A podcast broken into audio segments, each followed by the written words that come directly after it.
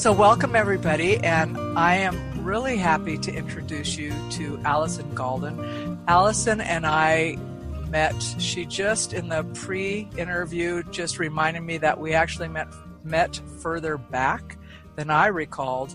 And the thing about Allison, she is has been over the course of her professional and personal career a reproductive rights advocate. She's a mentor to students um, to help them reach their potential and advocate well, and she's a lecturer at Reynolds School of Journalism here at the University of Nevada, Reno.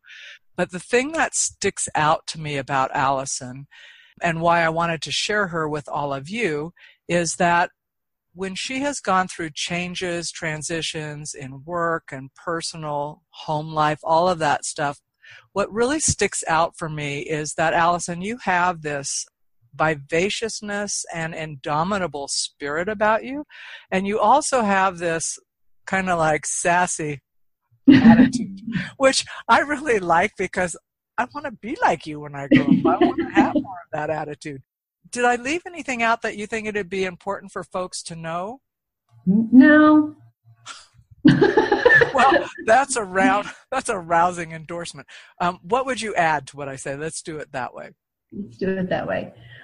Uh, I appreciate your comments about about change because I'm in my mid 50s and there you, you no really no one really prepares you for each generational shift, decade shift and you kind of talk about it, but not really. And so I've just been observant of how women really help each other through this time. And so I'm happy to talk more about and share some insights. That's great because that's actually the whole purpose of the podcast because I realize that when we have networks, we can reach out to them. But honestly, sometimes we're dealing with things that, and we just feel isolated. So knowing that other people have walked before us or have thoughts about that that can help us, I think is pretty powerful. Let me just ask you to share a time recently or further back where you faced a challenge and maybe it was a challenge that you chose you know you said i'm going to go after something but it could also have been something that was a challenge because it was a change that you did not anticipate or ask for how did you navigate that Oh, there's there's been three kind of big periods of time. I was sexually assaulted when I was 16, and uh, didn't really realize it until eight years later, because that was in the 70s, and we weren't as aware of what consent was about, and you know how to go about that. So I felt I was at fault for what happened and of course, I realized now, and eight years later, that I did not. Um, but I never told my parents. And so that really shaped how I was going to approach every other crisis that came into my life um, with a certain of like, okay, let's let's see what happened. Let's process this. Let's figure it out. And um, uh, I did that through the, the rest of the period of time where I had big change.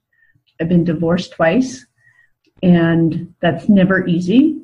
It was always the right thing to do, but that doesn't make it easier, better. And then the most recent was with my mother passing. We were extremely close. We lived together for the last 12 years of our life. And, you know, in your head, you know that mother's going to pass away. I mean, uh, ideally, time wise, she goes before you do, but you're never ready for that. You're just never ready for that big transition. And so it's been interesting the last four years to figure out how to navigate uh, not having my closest confidant. So, how did you do that?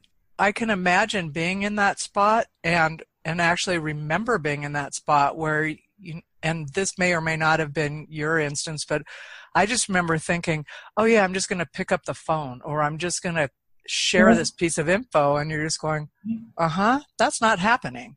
For me, it felt surreal. So, how did you navigate that?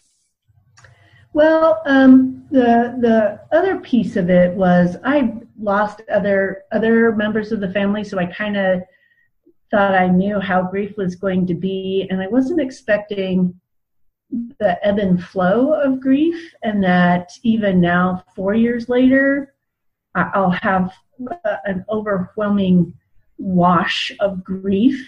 So it's been uh, getting used to that, and mostly all of my experiences um, have just told me to share.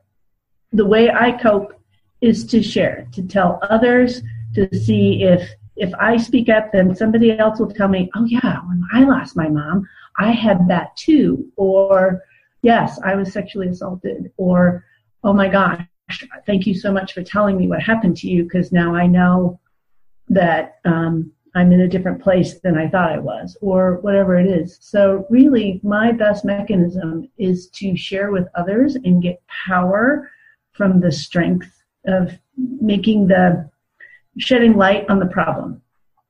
Were you always comfortable sharing, or was that something that you had to wade into? Well, it's funny because as a as a young girl, I was super shy, but um, and anybody who knows me now would would find that totally hard to believe. I was I was shy, but with around my my cohort, oh yeah, I was pretty bossy and proud of being an assertive young person and just telling people what I thought. I'm, I'm actually aptly named because Allison means teller of truth. Interesting. Right? Yeah. so I've lived up to that. You have lived up to that. That's great. I'm thinking about your role with young people at the university and being a mentor and really helping them advocate. Is that a piece of information that or not information, but a strategy or an approach that you share with them about sharing and linking in other people? Um, you know, I haven't actually ever articulated that. I just waited for you to ask me the question, and I kind of went, "Oh, well, that's really what I do." Um, I don't, I don't encourage students to do that per se because it depends on what they're going through. But I think by being a role model and recognizing that I have that that function, being honest with them is what they appreciate most because a lot of adults try to think, oh, you're not ready for this information or, you know, it'll just get better and kind of give students platitudes. And I just try to be as pragmatic as possible. So, what is some of the um, best tips that you give them that are pragmatic? Because I think when I think what's great about being pragmatic is we can have very generalized suggestions for folks, what does that look like? You want me to do X, but what would that actually look like if I even started doing that, right? What's the first most direct action I could take? And is that what you're talking about in, terms of being pragmatic or something else? Uh, it's, it's that and some more. So, like um, a lot of the students, and it's not limited to, to the female students, is today's students are, are very bright um, and very overcommitted in parents trying to make sure they they were exposed to all the things. The students are just try to do too many things. They have to work they have to work full time they have to take full time classes they want to try and be involved in this that and the other thing. And so one thing i tell them to look at is literally look at how much time it takes you to do anything. Homework go to work get ready for work blah blah and start counting up your hours in a day. If you need eight hours of sleep, then you've only got 16 hours left. How are you really spending that? And, and where in that is time for rejuvenation, time for being still, time for figuring out what your next steps are. So I tell them, go do that. And find the things on there that you're doing that are just sucking energy out of you and let it go stop doing it, give it to somebody else, do whatever it is you have to do. Are you a um, proponent of like scheduling and calendaring to be able to have those time blocks for yourself or for students, or is it more organic? Uh, I encourage them to use whatever tool they need to get in the habit. So personally, for me, it's organic. But once upon a time, when I was when I was young, oh my God, I'd write down lists to make lists of things I'd accomplished, so I'd feel good about what I'd gotten done. So I recognized the need for creating that habit. But, you know, after 50 some odd years of doing that, I kind of know when and where and how to let go. And I say this with, with a full disclosure that I've overcommitted myself recently and um, have been sharing with, with friends and like, I, I've bitten off more than I can. I'm going to need help. I need to start getting rid of some pieces or not being the 100% person responsible or that I can just contribute but not be in charge. So it never ends. It's an ongoing practice. It is indeed. it is indeed. Well, it's kind of like you just get to practice at new levels. Yes. I think you've got that one buttoned up. Try this one. Yeah. Um, so you start to talk a little bit about habits, you know, getting in the habit of looking at what you've committed to or your life or all of that for yourself and as you coach your students. What are some other habits that you find have helped you to be particularly successful, or for other people that you see um, who are successful? Are there habits that you see implemented regularly? Um, it, I, am going to share something that might not necessarily feel like a habit, but it's one I want women to break, and that's apologizing. Women say I'm sorry all the time. They apologize for their mere existence, or if they have an opinion, or if they, you know, we've been trained to say I'm sorry, and it's the first thing out of their mouth. And so um, I had a friend when I was 19 years old tell me to quit saying that. And I've carried on her legacy. And it, it really makes a difference in how you feel about yourself when you're unapologetic. And so I live unapologetic. If you don't like me, I'm okay with that. When I was a kid, I read the Reader's Digest, and I don't remember the author. I'm too lazy to go look it up. But I was struck by and have tried to live by this this motto out of 100 people 100% of the people you're going to run into in your life 25% of those people are going to like you for all the wrong reasons they're going to want to drain your energy because you are that bright star, or they're going to think they can get something from you, or whatever. 25% are going to dislike you for all the wrong reasons. They think they know who you are and they're clueless. There's just a mismatch. They they haven't put the energy into knowing they just got turned off by one small thing on a small day. And 25% don't like you for the right reasons. They see your flaws and they don't particularly care for them. Okay. But the only people who really matter are the 25% who like you for all the right reasons. They accept you for who you are. They appreciate what you have to contribute to their life. And they like and appreciate and love you just as you are. And those are the people you worry about. If you let go of 75% of everybody else, life is far less complicated. So there's a trick in learning who fits into which bucket so you can um, release and not carry the whole load. Yeah. Um, like I, I've had some friends, I call them the vampire friend. They are people who who just like admire you and and um, want to be you, which is super flattering.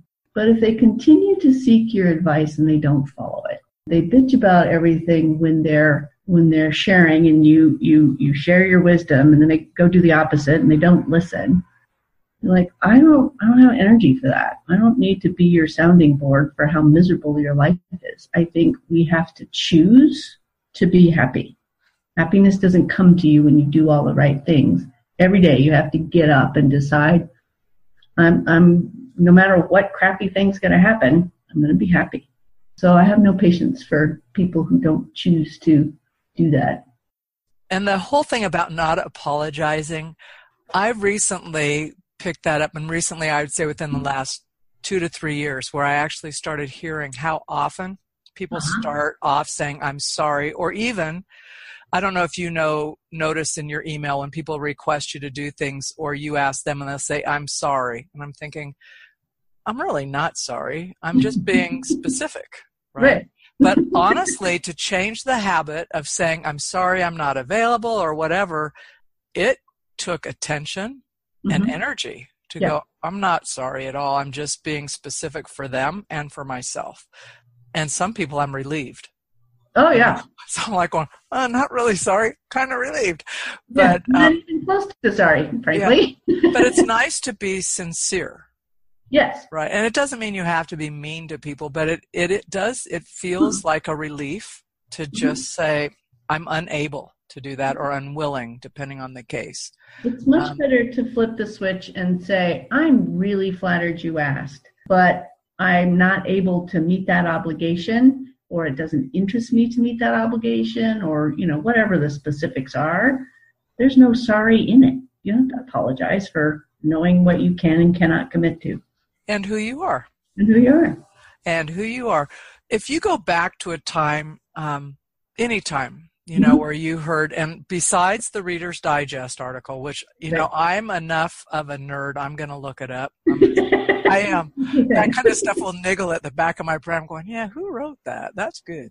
So I'll do a little research. But um, if you think about a time that someone gave you good advice that just kind of stuck out and helped you go, light bulb moment, is there a piece of advice that you received that has also kind of helped carry you forward? Um, yes. You know, oddly enough, it came from my very shy, reserved mother when I was also 16 years old. Again, I was painfully shy. I would walk through the hallways with my head down and my face almost into the top of my books and holding my books tightly to my chest and, you know, scurrying through the halls to like not get through, like to try and get through the hallway unscathed. I wasn't bullied or anything. This is just kind of how I approached the world. And I'd come home and I'd be miserable and sad and nobody likes me. And my mom, who was an amazing woman in her own right, but she really didn't know how to make friends. And we found this out later, years later, when she and I were living together. But I, I didn't really know it at the time. And she says, Well, what are you doing? And so I told her, and she says, Well, here's what you need to do you need to hold your head up high, put your books on your hip, create an open space, and look people in the eye and say hello first with a smile on your face. I'm like, Really? She said, Yeah. And so I did that. And I think I'm one of those extroverted introverts, but I, you know, so I go home and cocoon after all this outward energy some days. But I did that, and my life was was really transformed. So the takeaway is look at what you are putting out there, what energy, what approach you have, and reassess if it's not working for you. What can you do that's different? It can be as small as books on your hip and looking people in the eye with a, and smile and say hello. That's great. That's such a piece of wisdom, Thank right? And it's so simple. you. And and that's the thing. It's always simple. All of the things that we do, it's not rocket science. I don't have to be a neurosurgeon. It's not life or death, big, huge, large scale changes. It's just one affirmation of, I'm not sorry for who I am or what I have to contribute. I will be sorry if I've hurt somebody's feelings because I can be blunt. That's entirely different, right? But I'm not sorry for existing or knowing what my boundaries are. So, Allison, I'm going to shift gears just a little bit. Okay. Um, I have a couple last questions I want to ask you. And one is Are you reading anything right now? No. Are you a reader? I used to be. I was an avid reader, and social media has destroyed my capacity to have a long term attention span. So, mostly what I read are articles that I find digitally, and but I haven't read a, a good book in I don't know how long. And are the articles all educational kinds of articles or are they just different? Oh, it's it's all kinds of things. The benefit is is I wasn't a subscriber to the major national newspapers, but now I read articles across uh, across all kinds of platforms. I, I read conservative articles and um, more liberal articles, and from politics to finances and retirement, and so I'm an article reader, not a book reader. Do you have a consolidator that you like that'll pull those for you? Uh, no, I just go. I just have a feed and just go look at at what in, interests What's me. interesting you in the moment? Yeah, I um I also like reading Medium and um Vox and Vice because it keeps me in tune with what my students are concerned about. A lot of my students have, have been contributors to those. So I, I think while they don't intend to be age specific, it also crosses that. Nice.